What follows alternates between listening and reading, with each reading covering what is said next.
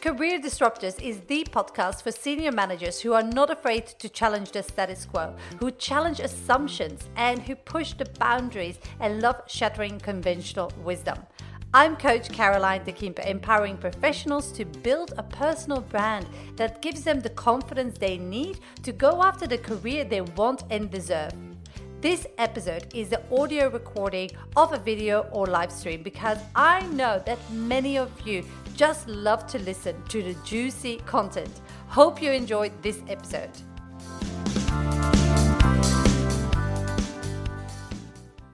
Hey guys, it's Caroline, career and leadership coach. And today I want to talk about transferable skills and the three big mistakes I see people make all the time when it comes to transferable skills.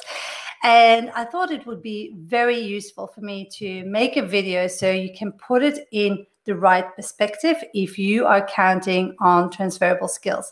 And I see people have to use transferable skills all the time uh, in today's market because a lot of industries have collapsed. And so people need to pivot and change the way they actually are approaching the job market. So um, very going to be very useful.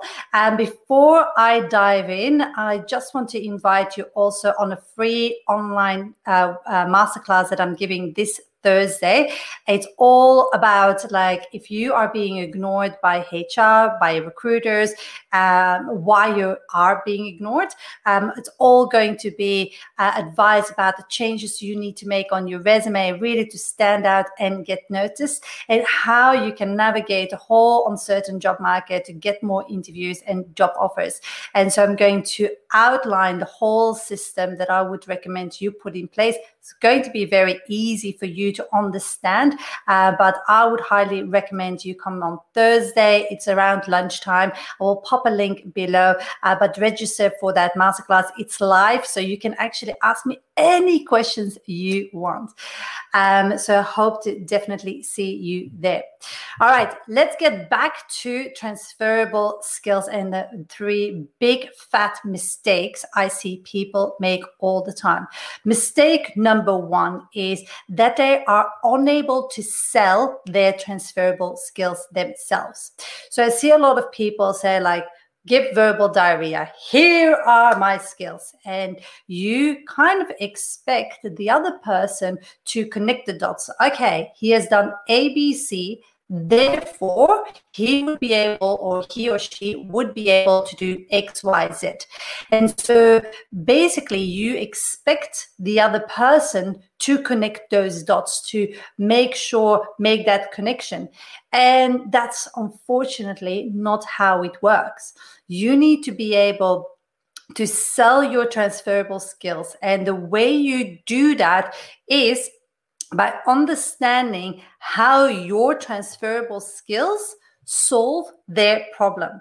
At this stage, it's not about you and what you can do and your capability, it's about them, like, and their problem. So they want to see how how you can help them. And first of all, you need to understand that. So, a good question to start asking yourself is like, okay, what are my transferable skills and what impact does that make? What kind of problem can those transferable skills solve and help the other person achieve or help the other company to help the, the project or whatever it is that they want to achieve? How can your skills make an impact? So you need to learn how to sell yourself and sell your skills. If you can't do that like there is no even like you're not going to get traction or the results that you want. And so it's very important that you understand, first of all, how to articulate them, communicate them, and not just by using the word, oh, my skills are transferable, expecting that the other person knows what you, what you mean because they you need to take them on a journey. And the reason why this is even more important now than before and it's always been quite important is because now it's ultra competitive. You're competing with people that have those skills in the same industry and whatever tick boxes that they're looking at. And so that's therefore it's so important for you to know how to articulate and communicate those transferable skills. So that's the first one. You need to be able to tell the story and connect your skills to their problem or whatever it is that they try to achieve. That's the first thing. Second big mistake that I see is that people want to communicate that into their resume. Now, a resume has a point, has a purpose in the whole job search process. It's a way you communicate what it is that you can bring to the table. But your resume is just a tiny piece of the puzzle. And uh, you have to, you can't rely only on your resume to get you the job like or get you the interview because there's a whole different way you have to engage people to get that result. So you have to think about if you are trying to convince already in your resume um, that your skills are transferable you're missing really a big opportunity. You have to talk about in your resume you have to talk about the problem that you solve and you utilize those skills. But the way way people are trying to do that is by literally saying how transferable those skills are. And again, it's by it's not because you use the word my skills are transferable or the, the sentence my skills are transferable that people get it but once you actually pinpoint again the problem you solve and the pain point they have that your skills can really solve, that's where the gold lies. And your resume should be build upon that so what i what i work on with my clients is shifting their resume from a traditional resume that is an overview of your career history everything that you have done and you try to cram that into two pages or three pages whatever it is and whatever country you're you're in to so that is a traditional old way of writing a resume. So my challenge to my clients and i work with them one-on-one to actually shift them to the new way and the new way is creating a sales document. So what your resume needs to do is sell you. The best analogy that i can give you and i uh, maybe you have heard this before because it's my go-to analogy and i use it time and time again is like imagine a trailer of a movie. A trailer of a movie is 90 seconds long. The whole movie might be two hours long. And in only 90 seconds, you know the genre of the movie it's an adventure movie a horror movie a romantic movie and you know the quality of actors you know who's playing in it you and you make a decision whether or not to go and see that movie, to buy a ticket and go and see that movie, or to download it on iTunes or whatever it is that you use. And that's the same with your resume. Your resume needs to be your sales document. Yes, you might have over 15, 25, 30 years experience, but you have to choose the perception that you want to give. You need to package all of that up in such a way that it's aligned with how you want to be perceived for, that it attracts the right opportunities that you want to, to have and it repels the opportunities that you don't want to. And so basically, if you do that right, and if you treat your resume as a trailer of a movie, then it's going to sell yourself. And because that's basically what you want to do is create a document that uh, gets you a foot in the door for an interview. And that's all your the purpose of your resume. It doesn't need to get you the job yet. It just needs to get you the interview. And like I mentioned, it's one way. So that's the second part that I see that a lot of people are making the mistakes is trying to use and persuade in their resume or cover letter already that their skills are transferable by literally stating that sentence like my skills are transferable instead of really peeling back the onion and thinking about okay what can what problem do I solve using those skills? and making sure that the journey is clear rather than just like expecting other people to connect those dots. So that's the second one. And then the third one is really the one that most people are really stuck at. And that is basically uh, the mis misunderstanding that an external agency recruiter uh, can see and you you put you forward for a job if you're only uh, relying on transferable skill now i've seen that happen i placed people myself as a recruiter uh, that had transferable skills. Um, but as a recruiter, you need to have a really solid relationship with the hiring manager where you can say, like, hey, you have to meet this candidate because that candidate is absolutely brilliant. All the rest, like, they can do exactly what you do.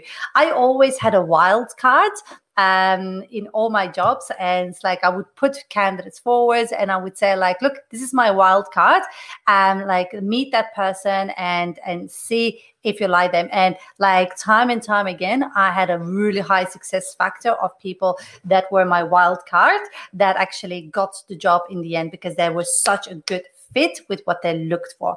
However, saying this, most recruiters they can't really place you in a job if you if they uh, if you only have to have um, if you only have transferable skills.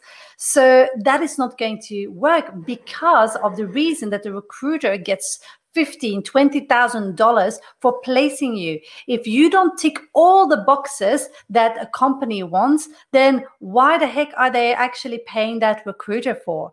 So you have to think about okay, if I have to maximize my chances. And if I look at all the job search strategies out there, most people are only relying on the job search strategy that is the pink button on Seek or any other job boards and the blue button on LinkedIn and apply online. And that is not going to help you if you have to rely on uh, transferable skills. Also, if you have uh, skills, but because you have a like not only transferable skills, but they might actually even pigeonhole you. Yes, no, you have done this. You have done only real estate, property. You have done only media and comms in this industry. They don't see it. And that is okay. What you need to do instead is diversifying your job search and not only relying not only i said so sometimes you don't have a choice but not only relying on just being reactive and just hit the apply online button. Think about the different ways you can raise the visibility of your application. And yes, that pushes a lot of people outside their comfort zone. And if done wrong, you absolutely burn bridges. And I've seen it time and time again. And that's why people think like, okay, it doesn't work. Like, let's go back to the old way. Who doesn't work neither? And then, oh, we're stuck because nothing is working but it's like a new skill that you have to learn. Don't expect the first time you do something to go sm- smooth straight away. You have to adjust, you have to learn, you have to experiment, you have to see what works for you and what gives you the results that that that you want. But diversifying your job search is needed when you're relying on transferable skills, when you feel that you're getting pigeonholed time and time again by agency recruiters or could it be internal recruiter and HR. If you feel that that is the case, then you have to take back control. Um, I was actually thinking over the weekend, a lot of people, and including myself, sometimes we we just like um, look at the outside world and p- play a blaming game. Oh, it's the economy. It's like it's uh, uh, it's it's I don't know. It's COVID. It's you you look outside and blame people for not seeing your brilliancy, um, but that's not how it works. You need to acknowledge yourself first and could discover who you are and becoming aware of you. And then you have to really um, think about how you present and position yourself to the outside world how you're going to sell yourself. And and think about it this way. Job searching is actually you have your core message your narrative And so you have to think about the different communication channels or the different channels that you're going to use, uh, whether it's your resume, whether it's your LinkedIn profile, whether it's networking, whether it's like referrals, like what are you going to use to actually like um, diversify your job search by really choosing the different channels. And so and maybe one of the channels that you want to use is not uh, developed. Like i have people that have no network or a very cold network. And we talk about strategies on on how that to warm up that uh, that that network and and so on but you have to think about what your your message is and then as a bonus because i said oh, only three actually as a bonus that i want to t- tell you guys is the interview now the interview so many times um, I will give you the classic example. So they might say like, um, okay, we want to see you for an interview. You go for the first interview, second interview, third interview. You get suddenly rejected by HR. You ask for feedback, and they say like, look, you were a really good candidate. You really fit into the culture of the company, but we chose a candidate with more uh, or with uh, with industry experience. It's like you knew that from the start that I didn't have that specific industry experience. And so what most of us do is we look at the, the outside and say like, that didn't work because of that. We don't look on the inside. It's like, what could I have done to manage that objection better. Because if when you get an interview you do not and i repeat you do not want to mess it up. You want to bring your a game and know how to handle those objections. And to be honest i'm not going to pull the wool over your eyes. It's not, not always going to work handling objections. Sometimes people are stubborn and have like blinkers on.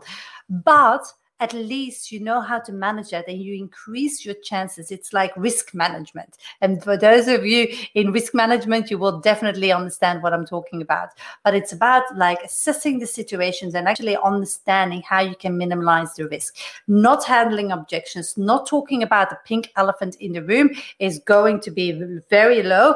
And if you are able to articulate it very clearly, how your skills are transferable, how you can solve their problem, how you can sell those skills and how you can navigate that interview process, overcome those objections, talk about the pink elephant in the room, then you're going to position yourself is so much in such a better position and your chances are going to increase so much, uh, uh, so much basically. What I also see in the interview when we're talking about transferable skills is that people don't have the confidence. Uh, and so it, it, comes across in an interview. So, like, you have to think about confidence is attractive, guys. Like, you see leaders of the world, they're confident. They might not be behind the scenes, they might be like, oh my God, I'm nervous, and talking about all the help that they can get. But in a room they appear they they are perceived as confident know what they're talking about they they have like certain calmness over them and that's basically what you need to have in an interview also. So if you prepare and this is what i do with interview training every single week um, we have interview training in my program which is invaluable in terms of sharing the knowledge and the people in the program they have been on the other side of the table so they can they know what to look for. But it's so hard to um, often like criticize yourself and be skeptical about yourself because you need that feedback to improve and to actually see how you perform. Anyway so in the interview it's so important that you have that confidence. Um, and so when it comes to objections and how to handle them most people are kind of like they lack the confidence they hope and pray for the best that the other person sees it and that it's clear to them. So but the key is that you first are very confident in that. And so that confidence if you bring that to an interview you will just smash it. And that will project and that is attractive. And when you believe that you can solve that problem like 200% hands on heart this is what i can do for you then that is going to convince the other person or help convince them. And that's what you want to do is you want to be able to influence the outcome of the the, the interview and be persuasive. It's all about being persuasive uh, with yourself with the way you approach it. So to repeat and recap the three most thing uh, the most important there is a little fly here. Uh, the three most important um, uh, things what, what, to consider uh, when you're counting on transferable skills is first learn to sell your uh, transferable skills and know what impact those skills make to a company. Because that is what you need to talk to uh, an md a director senior manager all about. So first learn to sell them. Secondly don't put in your resume literally the sentence like my skills are transferable and hopefully the the other person will connect the dots. Because don't use your resume or your cover letter for that um, thirdly, don't rely on agency recruiters to actually understand or able to place you in a role when you're only tra- relying on transferable skills. So if you have transferable skills, you have to diversify your job search and think about okay, maybe a recruiter is not going to help me. Maybe an agency, HR, an external recruiter, internal recruiter, whatever it is, they are there, they're part of the process, but they're not my sole uh, source of um, help. So what what else can I do to to diversify my job search? And as then a bonus tip would be like, look, think about the the interview te- your interview techniques and think about if you get invited for an interview make sure that you know how to handle those objections in the interview so that you don't come out at the on the other end and that they say like hey you're a very good candidate but we chose a different one for uh, this job because they have more industry experience or worked worked with a bigger budget or bigger team whatever it is those are the objections sir and those are the things that you can actually prepare for and that you can actually even uh, not anticipate but you, uh, you can find ways to overcome those objections. Um, perfect. So I hope this helped you guys and gave you some insights about okay how this really works and how to really think about your repositioning and how you can actually start navigating that job market. If you want to step, uh, take the next step, and if you want to go deeper, and if you say, like, look, I've done the trial and error, I don't want to waste any more time, because to be honest, guys, this in this moment, a lot of my people in my group are getting interviews. There is more movement in the market. They're landing job offers, if not one job offers, multiple job offers. So it is time for you to capitalize that on that. And if you're a sitting duck and putting your hand in the sand, it's not going to get you to where you need to be.